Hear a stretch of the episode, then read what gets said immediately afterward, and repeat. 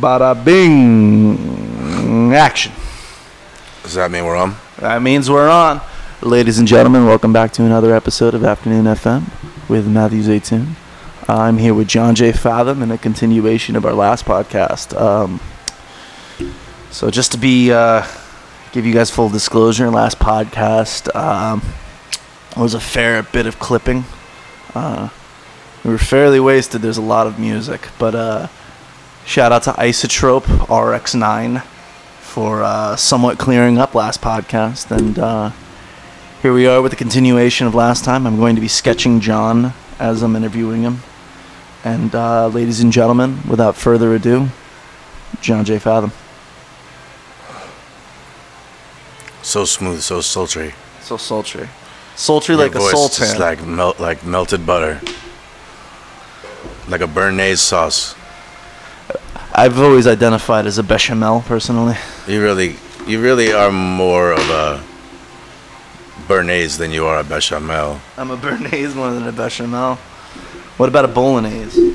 Not Italian enough. Out of all the sauces of sauce, or out of the five sauces, I believe there's five, or five brews. Oh, are there five sauces? Let's hear them. Let's see. I got bechamel, hollandaise, the meat sauce, carbonara, alfredo. I guess that means you're done right there. Huh? I mean, those are all the sauces. Vodka sauce doesn't exist. Fucking. I mean, does that count dressings? No. Just dressings aren't sauces. Yeah. I mean, there's probably at least five in every category if you want to be simple. There's like five rooms. Five reds, five whites, five acidic, five sweet. There's five roux. Like the fucking the butter shit where you can do the brown roux, and then there's like the other roux, and I just remember hollandaise sauce being a big part of it. Well, it has its own. Hollandaise probably hangs out over there with Frances and like other, like what the fuck? You throwing some lemon? You throwing in some like other shit? But tomato sauce, gravy is gravy, not a sauce. So they've taken that out of the picture so that they could avoid it. Gravy, I don't identify. Man, is gravy a sauce? What are the? I don't get caught up in all that bullshit. That sounds like a Rashad question. What? That is gravy a sauce? I will mix all these things and call it gravy if you want, call it sauce if you want. Then we got to get into the conversation over aiolis and like what's an aioli? What is a fucking sofrito? Aioli was identified as fancy mayonnaise. That was just mayonnaise with shit in it. Here we are, just ripping apart people's cuisines. Welcome to the show, folks. Well, this is a call back to you, Mr. Fathom. You once a chef, always a chef. I'd like to hear about your adventures in the culinary industry. I'm really more a glorified cook, but I like the title chef because I think if you run a kitchen and you're in charge of the menu, that makes you a chef, and I've done that a bunch. But I wasn't trained, nor do I study, so I wouldn't know the five sauces, and I think every great chef probably has recipes, and they want people to execute those recipes on demand. And I am very improvisational as a culinary wizard. I like making food with what I have, and I like to make it flavorful and make it so that people love it, and I like to use all my resources and use all my stock, and I don't really think twice, and I don't really ever write a recipe down. So yes, I'm a chef, but if I meet a real chef, I'm like, hey dog, I can't remember all my temps, I don't remember my recipes, I didn't study the perfect biscuit and how to make the best bread. I just cook for a lot of people and I keep them happy, and that to me is a chef. So as far as where that started, I started that when I was Well, I definitely started cooking because I'm always hungry. So my mom would let me make eggs. So I started making eggs. Mm-hmm. And then once I was allowed to use the burner, I got in trouble because I started setting my toys on fire. Mm. So she stopped me from cooking for a little while. But then she got tired of feeding me. So I was allowed to cook again. But I was just kind of treating it like I'm hungry, and if I don't have to wait for you, I could make my own food. Mm. But then I worked as a waiter. I couldn't wait to go to work. So I found an Italian restaurant within walking distance of my house. And I tried to get a job at 15, and they said, come back next year. So I waited till like the day I turned 16, and I was like ready to get a job. Mm. And I worked as a waiter there for a while, from 16 to 18. And I felt like I was a natural at it. I was just so swift and attentive and zoom, zoom, zoom. I wasn't really personable as a waiter. It was a catering job, so I wasn't like, welcome to so-and-so. You know, here we have these specials. You know, it's basically like it's a catering menu. It's always steak, chicken, fish, or veggie. It's the same fucking thing every day. You know, vodka, you know, like a vodka sauce or an Alfredo for, you know, in between, an intermezzo, a cocktail hour, you know, desserts at the end. I got to do fun shit like carve the pig or carve the lamb. My father was a hunter, so I know how to break down animal stock. So I looked forward to doing that, and I got good at that, so they let me do it. But then we moved to Pennsylvania when I was 18, and they were mad racist out there. Mm. And I have a darker complexion than... I have that swarthy Italian. The Sicilian eggplant. I like being in the sun. I like being brown. You know, I had long hair and a haircut. This is before I had tattoos or anything. And I got the swarthy Italian, but they thought I was Puerto Rican. And in a small, quiet town of Pennsylvania where most people are every version of white, and then if you weren't white, you were considered black or Puerto Rican. I was just so much racism. The cops pulling you over every day, like it was just so stupid. But I couldn't get a job in any restaurant with 2 years of experience as a waiter. No one would hire me, so I got a job because I got so. If you could imagine, like, at 16, at 15, I couldn't wait to get a job. Mm. So at 18, I'm already out of high school. You move me to Pennsylvania. I got no friends. I have no way to make friends. I need a job so I can have a social life. Mm. And they won't give me a job. So I finally just say, look, I'll do anything. Give me a job as a dishwasher. So I took a job as a dishwasher. And literally, the racism only got worse, because now I'm a dishwasher, and now I'm treated like second-class citizen, and like I'm still the same cocky kid that I am. Mm. So the blonde girls and the waitresses that I would normally be able to hang out with in Queens are looking at me like I'm below them. But they're like, well, you're not too bad looking and you're about our age, but I'll hang out with you or hook up with you as long as you don't tell anybody. Mm. So it's very just racist, awful. So I got out of there as soon as I could, and I got a job at Perkins. Mm. And I was a prep cook at Perkins. And I had a really great time there. I moved my way up from prep cook to like head prep cook real quick. And I really enjoyed that, doing inventory and doing all the food that all the cooks, you know, when you're a line cook, you have to, like, tickets coming in, and you have to be fast, and you have to, like, you know, basically tell all the other, if you run the wheel, as they call it, you look at a ticket, and there's four people at the table, and, you know, in a place like Perkins, they'll have names, like, if it's breakfast, they'll be like, the Tremendous 12. The Tremendous 12 comes with, you know, 3 eggs, 3 pancakes, 3 pieces of bacon, and, you know, who knows whatever else the last fucking things are. Sausages, potatoes, whatever. So every time you look at an order, you have to know what's in it, and then you don't say, I need 4 tremendous 12s to your staff. You say, I need 4 orders of sausage, 4 orders of this, da da da da. So you have to expedite. So I didn't have to do any of that as a head prep cook. I just had to make sure that they had like a shit ton of meatballs, a shit ton of gravy, a shit ton of pancake batter, you know. And I could just like listen to my music in the back, and I could just, as long as I got my job done and I kept everything moving, I was great. And if I kept my cooks flush, my cooks loved me. So I'm in Pennsylvania. They think I'm this one of very few Puerto Ricans working in the back, and I make some friends, some Puerto Rican friends. The white people still don't trust me. Then I move on to a French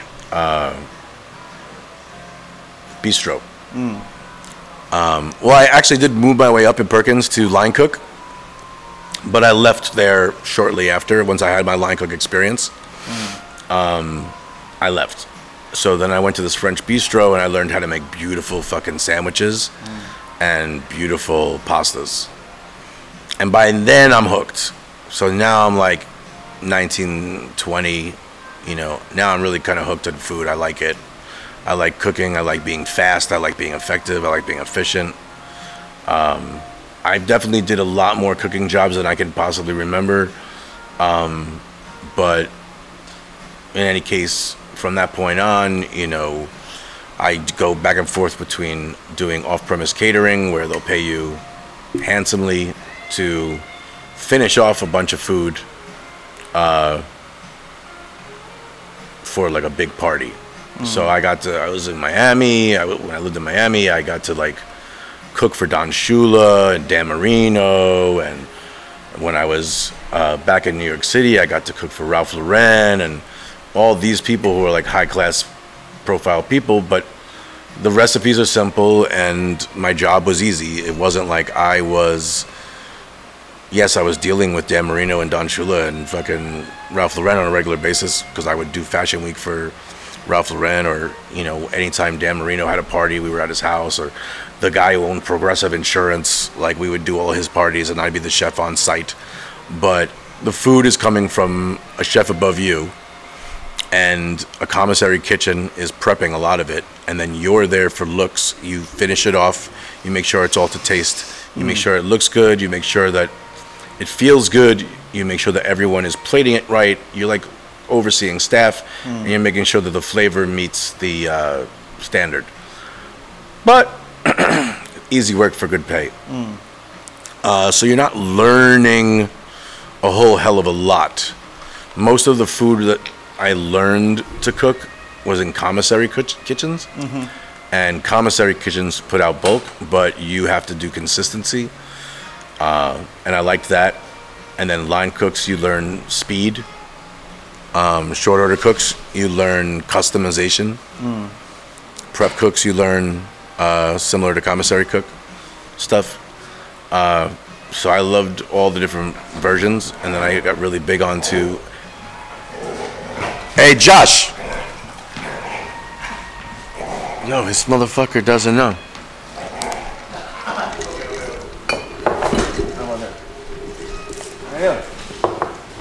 I'm doing a fucking recording. Can you get the dog not barking? Oh, sorry.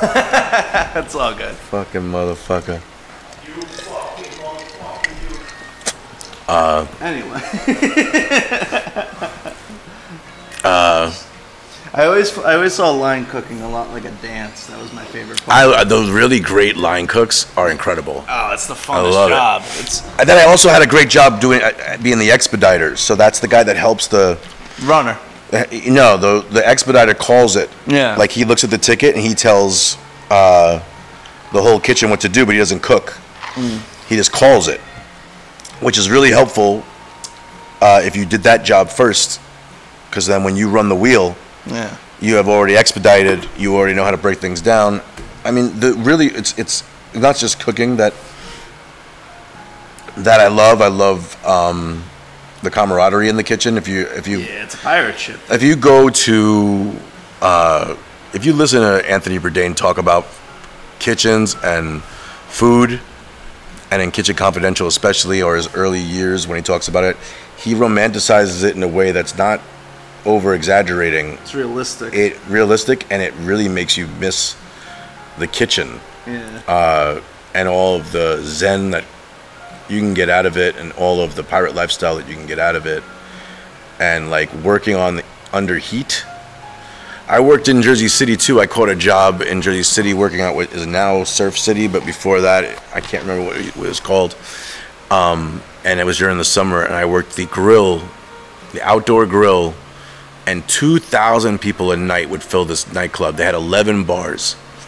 And obviously I didn't serve 2,000 people, but you've got hundreds of people online for burgers, sandwiches, all that stuff. So I did that also at McCarran Pool in Brooklyn, and I was the only cook, you know, in this whole giant, you know, pool that they turned into a flea market or whatever every summer, and I just had to cook nonstop, you know, keep the fires going and keep cooking for 6 hours, 8 hours, and there's something really thrilling about that high octane, high energy, under the fire, creating systems, and I got that, you know, first son syndrome, which is that very, you want to deliver, you want to impress, you want to like be a good boy, you want to like nail it, you know. A lot of first sons go to join the military, that kind of thing. I just liked coming up with effective ways of delivering, and I still do. But honestly, like after all the years of cooking that I did, on, off, the cooking that I do here sometimes is the most rewarding. Not necessarily rewarding, but like, I don't even know how to say it, because it's not like, the stress isn't there. There's nobody saying, John, where the fuck is my, you know, table 5? You know, like no one's yelling at me. There's no clock that I have to match, but I give myself challenges, and I try to learn everybody's, like, you know, this person likes steak rare, this person likes steak, you know, medium rare, this person doesn't like steak at all, this person doesn't like fish, this person can't eat gluten.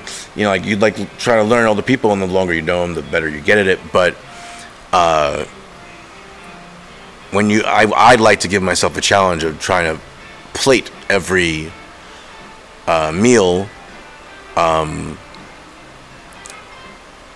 that becomes sometimes the most challenging, because I have to cook for 12 people and get all my timing right, so that I can put 12 people out for dinner, or 6 or 7 people out for breakfast, or what have you. And without all the accoutrement of a real commercial kitchen.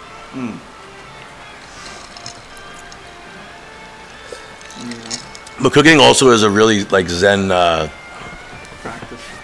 Like when my ADD is out of whack, I'll just go into the kitchen, because I know if I just cook for everybody, I will have. So my ADD revolves around success. If I'm working, I'm successful. If I do what I'm here to do, if I get my focus and I do what I'm here to do, I'm successful. Output.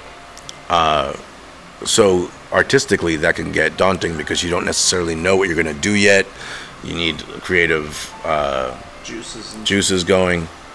Hey, Josh, can I ask you a favor? When you leave, can you actually go up to the 5th and just turn off?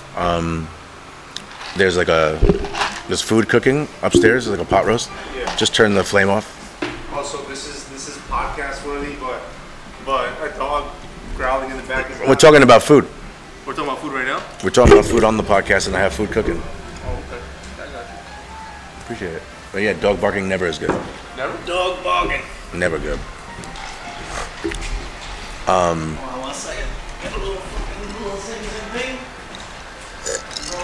You mind getting me some ice while you're doing it? What? No, I'm talking to him. While you're in there, can you get me some ice? Oh, yeah. Just 2 cubes? Or 1 cube?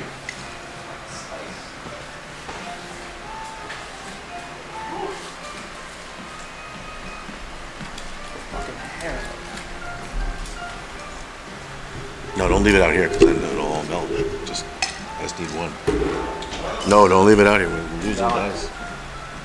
So, Gordon, it's what's beautiful that afternoon, bro. What's up? It's beautiful that afternoon. It's like this fucking steak sits on it. It's fucking open. It's the pot. You'll see when you go up to the stove, up on the 5, it's a very low, low flame. It could probably stay on a low, low flame all night, but I know I'm going to get distracted, so if you could just turn it off, leave it covered. Just turn it off. Is, yep, and leave it open, please. Yeah.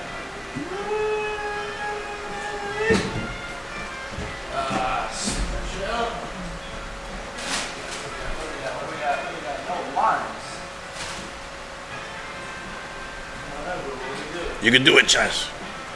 Use those muscles.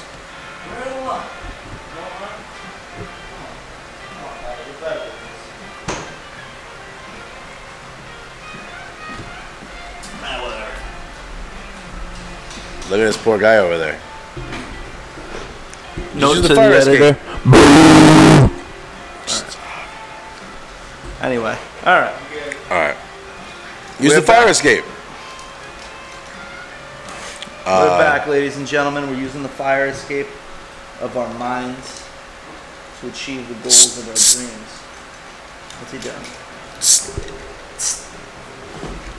You stay right here, Tug. Dogs. Where yeah, so what are we talking about? We're talking about food. All right. Still on food. I really enjoy cooking for people here. Mm. But basically, I feel like all those years of pressure and training or whatever, I just give myself the challenge of using it and doing it here. Mm. Tucky. Hold on. Hold on. Yeah, he went out. If I didn't open that, if somebody could open this front door, I don't want to do it.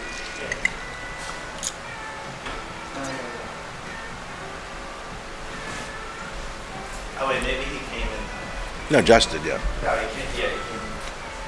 All right. Yeah, so I don't know, man. I like cooking for people here because I give myself the challenge, but I do miss the camaraderie of a kitchen. And I do think, like, Anthony Bourdain is right. Like, if you went to work in any job, especially I feel like in the arts, because I think most artists are messy, and we put obstacles in front of ourselves. Like, if your shop goes to shit or your workstation goes to shit, anytime you imagine yourself doing your art, you come up with an excuse why you're not going to do it, because you don't feel like cleaning your station, so you just go, well, I can't draw or paint or sculpt or whatever until this is cleaned, and I don't feel like cleaning it, so I'm just not going to do it. And then you put it off, and then you feel like shit, and then you feel like a loser, and you don't get anything done, and then it just compounds and compounds and compounds. So Anthony Bourdain talks about keeping your station, setting up your station every day the way we as cooks do.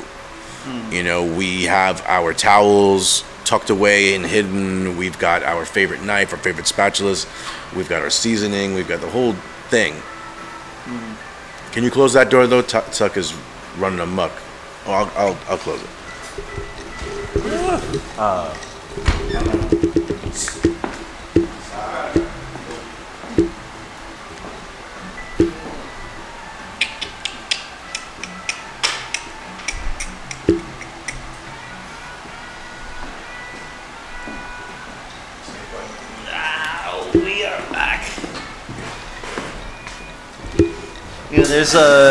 There's a saying in directing and in cooking.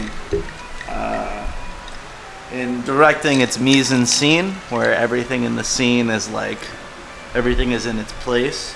There's mise en place. Everybody's mise, and mise en place means everything in its right place, and that's It's essential for most fucking like things in life, bro. It's fucking. There's nothing like having everything you need for a rush. If everything is in place, you are ready to work. Mm-hmm. And if you've been blessed enough to do both line cooking and art, you have no excuse. Mm-hmm. Because when you, so like when the breakfast shift is over and the lunch or dinner shift is starting, sometimes that's a new chef or cook. Mm-hmm. The breakfast dudes, they're different breed than the dinner dudes. Mm-hmm. And when you are taking over someone's old station, that changing of the guard is also important. Mm-hmm. So like not only are they supposed to have everything in place for themselves, they're supposed to leave it for the next guy in a manner in which he feels good. And that changing of the guard becomes very respectful. And there's a few minutes sometimes, if you do it all right, where you are standing around looking at the little ticket machine, waiting for the next ticket to come in, and you're almost like clapping your fucking spatulas, and you know, you're like, come on, let's see it. Like Spartan Let Warriors. Me get my first motherfucking ticket. Everything's fucking, the grill is fired up, the oil is new, the fucking flat tops are all hot, bricked and cleaned, new fucking set of towels, my knife is sharp, the clock is just starting, I know we are going, you know, it's, you know, let's say dinner service starts at 4, you know you're going to midnight, you're like, it's 4 to midnight, like, let's go. There's going to be sweat, there's going to be angry, sad, scared waiters. I might piss someone off. Someone might get pissed off at me. We're gonna get, things are gonna get sent back. We're gonna be upset.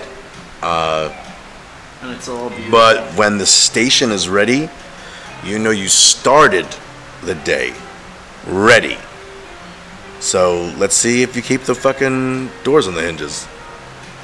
Yeah, I do miss cooking a lot. It's a lot of fucking fun. And that's, I think, where a lot of my criticism comes when I start yelling at artists here. Because I kind of like, I'm like, almost kind of like a, who raised you? You know, like, you wouldn't last a second on the line. You wouldn't last a second in my kitchen. You know, like, you gotta be, you have to be part of a team. You have to know your place. You have to be good at your job. You have to serve the greater good of the whole restaurant. Like, when the waiter starts going into the fry cook section, and when the fry cook starts going into the fucking anyone's walking behind you while you're working, like, get the fuck out of here. Like, I just feel like that system, the kitchen system, is so good at establishing continuity, momentum, hierarchy, flow state. Effectiveness and efficiency, aptitude, resilience, calmness under pressure, that was you know, all of that stuff, preparation in advance, execution, cleanup in the back, you know, on the back end, like no hard feelings, teaches you thick skin. Somebody yelled, screamed in your face, and you did your job better. And you hated them for yelling at you, but you did your job better. And then if you can just be over it because the fires aren't happening anymore and the pressure isn't on and you guys are still fucking friends, all of that, like, really makes you a better person. So it's just a shame when artists are so sensitive and they just want the world to do... bend over backwards for them, and to accept their notions as valid, and to accept their art as valid, and accept their style, and you know, they were told that a messy desk meant you were a genius. Not true. You know, they say if you do what you love, you'll never work a day in your life. Not true. Are you fucking kidding me? I've done what I've loved for as long as I could, well over 20 years. I've worked my entire time. My hands hurt, everything hurts. You run into all sorts of issues. You've got naysayers and haters. You've got weather, income. You've got, you know, business owners or gallerists or clients or any number of people in front of you that you have to either impress or not lose as a client. You sometimes have to take the bus or walk because you don't have the money. Not having money is work. So if you do what you love and the money will come, or if you do what you love and you'll never work a day in your life, that's bull motherfucking shit. And if you aren't working because you're doing what you love, then you're being lazy about it. Mm. You're getting away with it. Like, you should be working while doing what you love. Mm. Like, none of that shit's real. It's all legwork. Art should have a boot camp the way military. Not military, like a kitchen. Yeah. Like I don't want you to go to art school. I don't want you to go to any kind of corporate designation. I don't want you to have to learn about the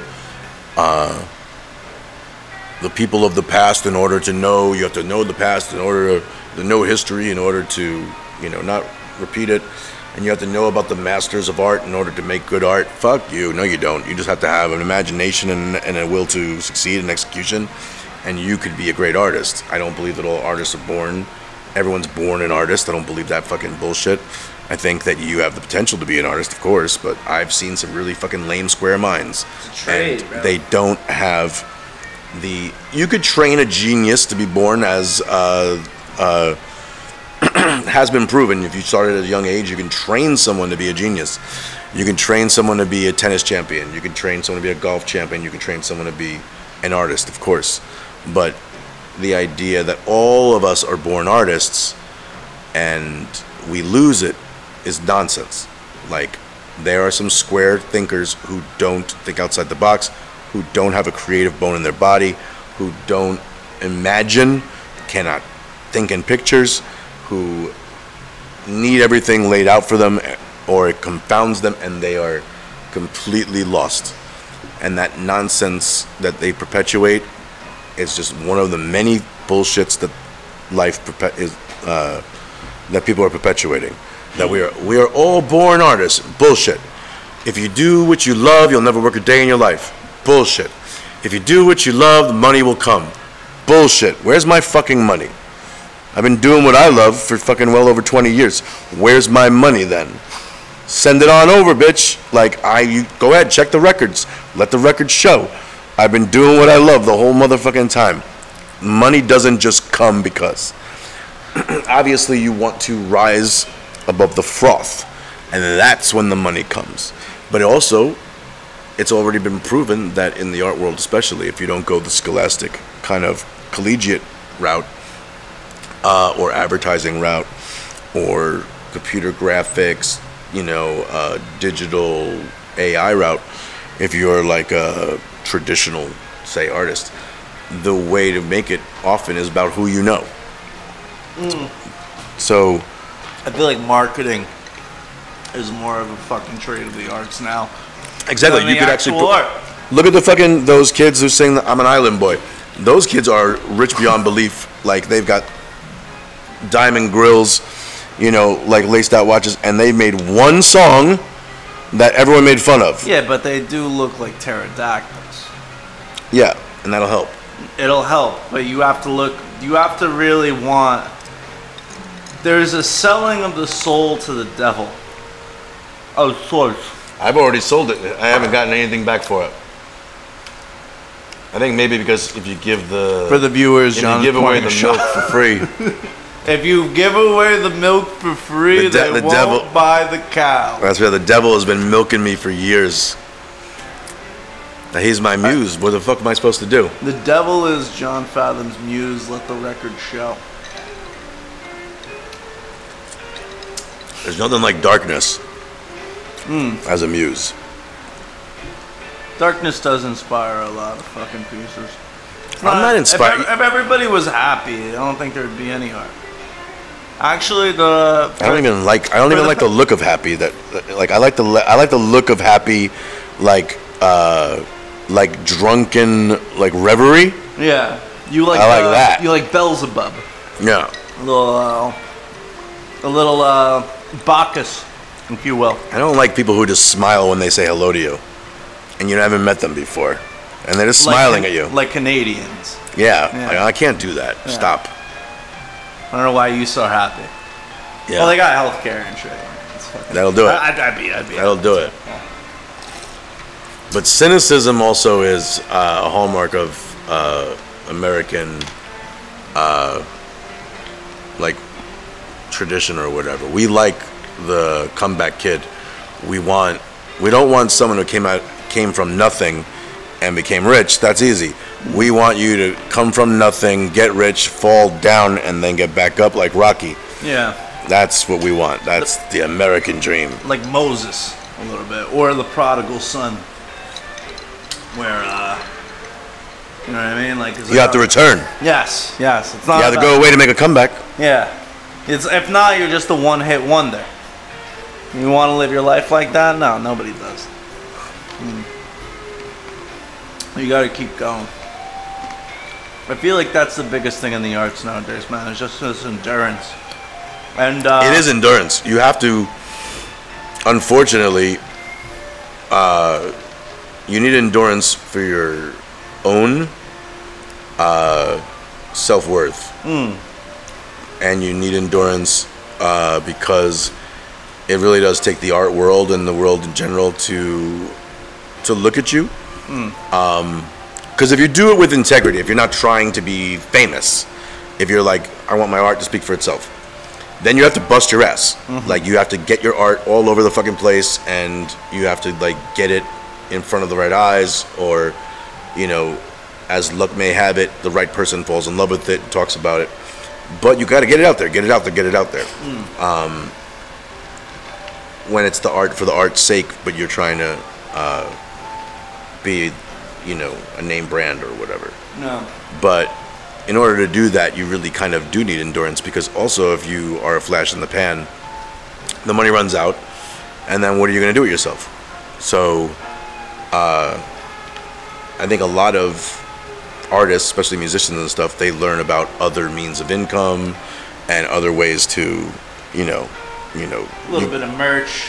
You got fucking Anthony Hopkins and Brad Pitt doing watch commercials in Japan. You know, like, there's ways to, like, keep the brand going, get the money coming in. So that's an endurance test as well, because, like, you're like, I can't do an action movie a year. Yeah. And when it comes to the visual arts,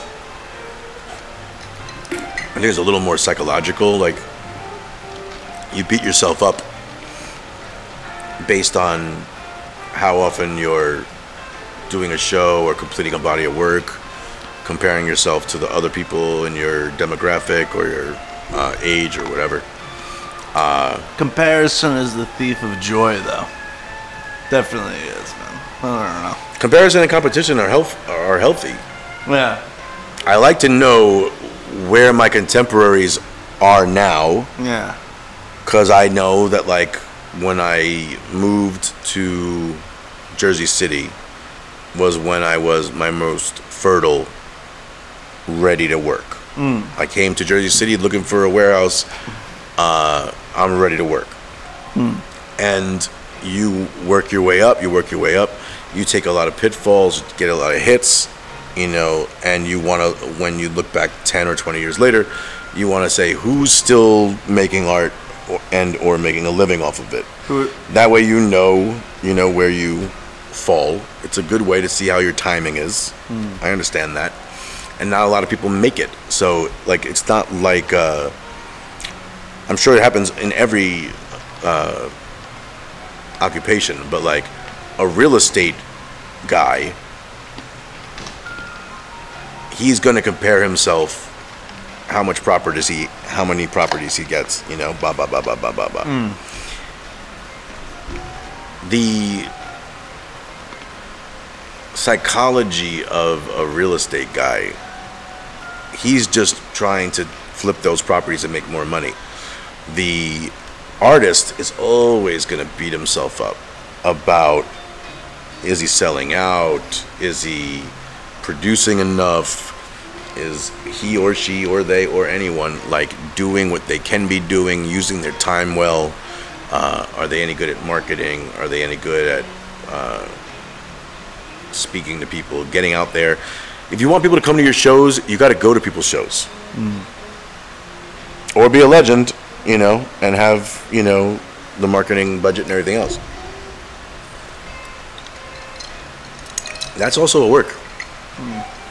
If you're going to everyone else's shows, you're not in the studio. Yeah, there's a difference. That's like between like sales. I feel like it falls into sales and networking and all this shit. And that was the biggest thing. That's my biggest pet peeve with filmmaking, honestly, is that there's all this planning and execution and fucking here's the budget, then we gotta go bring it to an Excel sheet, how we're gonna talk to everybody, let's fucking do this. It's like, you know, oh, let me fucking network. And it's like, dude, it's well, there's really no better. I would put a conductor above a director, and maybe a air traffic controller above that. That's a real producer. The job of a director is to oversee all the moving parts. And unfortunately, the moving parts also have to do with budget and everything else. Yeah. Not just the vision of a movie, you know? And if you're really good, you could just put that on someone else, you know? But you do have to understand, like, well, what can I do for this money? And that's one of the hardest parts about doing custom building for me is the materials are always changing. The prices are always changing, wood and everything else.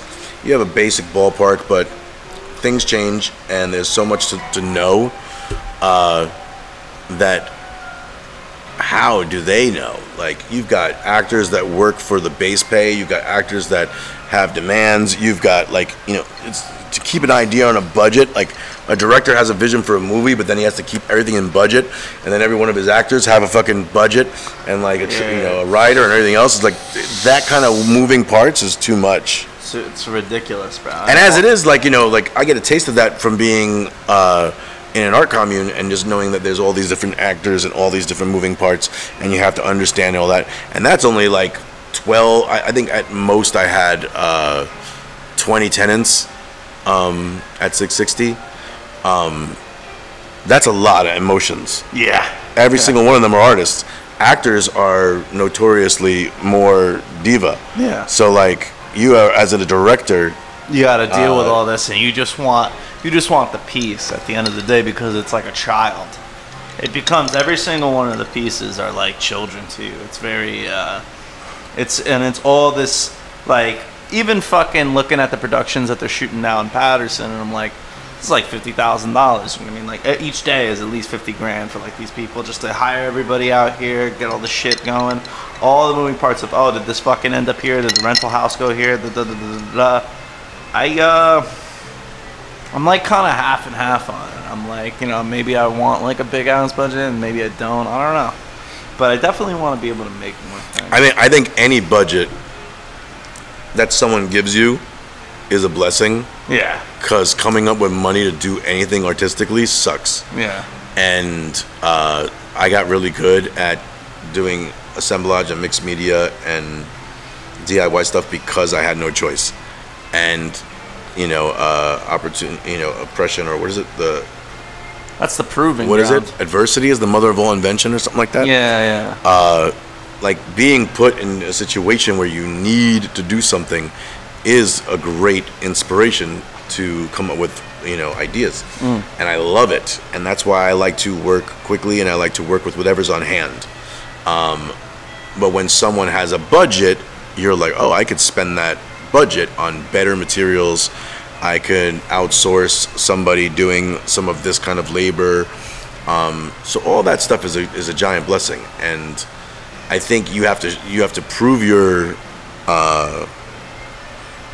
value in one of a few ways. You either prove that you could make something out of nothing and you're worth the money, or you prove that you are a charming, charismatic person who sells people dreams, and then you have to like back it up somehow. Meet the minimum.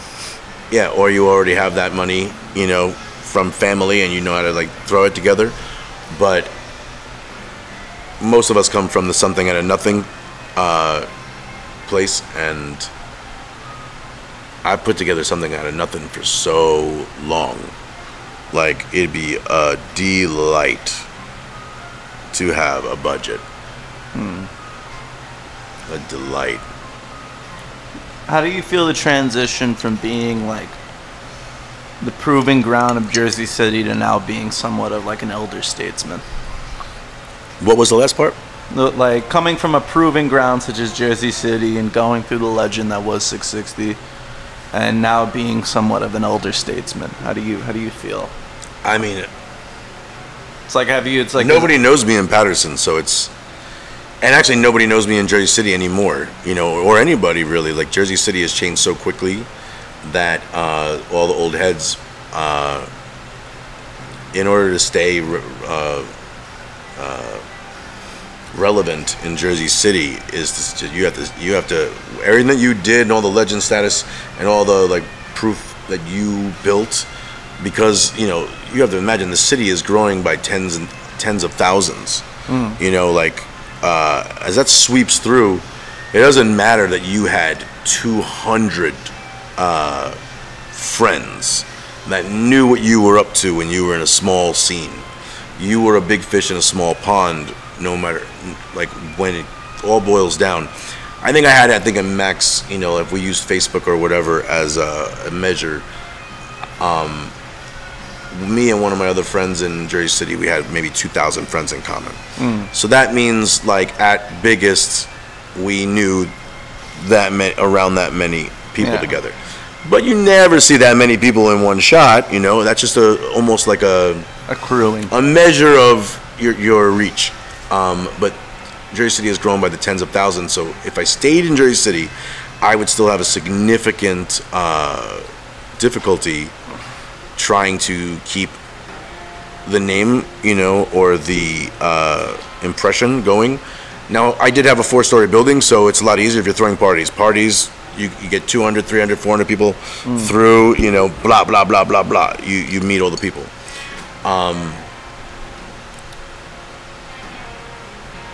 So I don't have that community. I'm here in Patterson. In Patterson, nobody really knows me. We're starting over again. There's not a lot of people from Jersey City that are coming over to Patterson, other than the tenants, you know, and artists that we work with. It's a lot like starting from scratch, but it's starting from scratch with wisdom, albeit cynicism. Like, 20-year-old, 24-year-old John thought anything was possible and knew nothing. Endless energy and confidence, but knew nothing. 46-year-old John knows nothing, but has seen plenty. So doesn't have boundless energy and confidence, and isn't just like, wow, everything is possible. I'm more practical, I'm more deliberate, and I don't waste my time on listening to people shoot the shit, come up with some, you know, dreams of what they're gonna do, or what if we... No. Tell me what you're gonna do. Don't tell me what you'd like to do, tell me what you're gonna do. I don't want to collaborate with you at all if I haven't seen that you are like a diehard, deliberate, like, you know, I will get the job done, motherfucker. If you crack under pressure, if you complain, if you whine, if you can't come up with the resource, if you can't do what you say you're gonna do, like. But when I was 20, I believed everybody meant well. Everybody meant well. Everyone could do it if we all just tried. I don't buy that shit for a minute. Now I just want seasoned professionals who are a really good time to work with, a really good time to relax and party with afterwards, and get their job done and don't need to be micromanaged, and they know what their job is and I know what my job is, and they communicate effectively, and you know the outcome behooves all of us. And if they are younger or less experienced, they want to learn, and if they are on the same level or better, they're going to deliver. And that's just that. Put your money where your mouth is.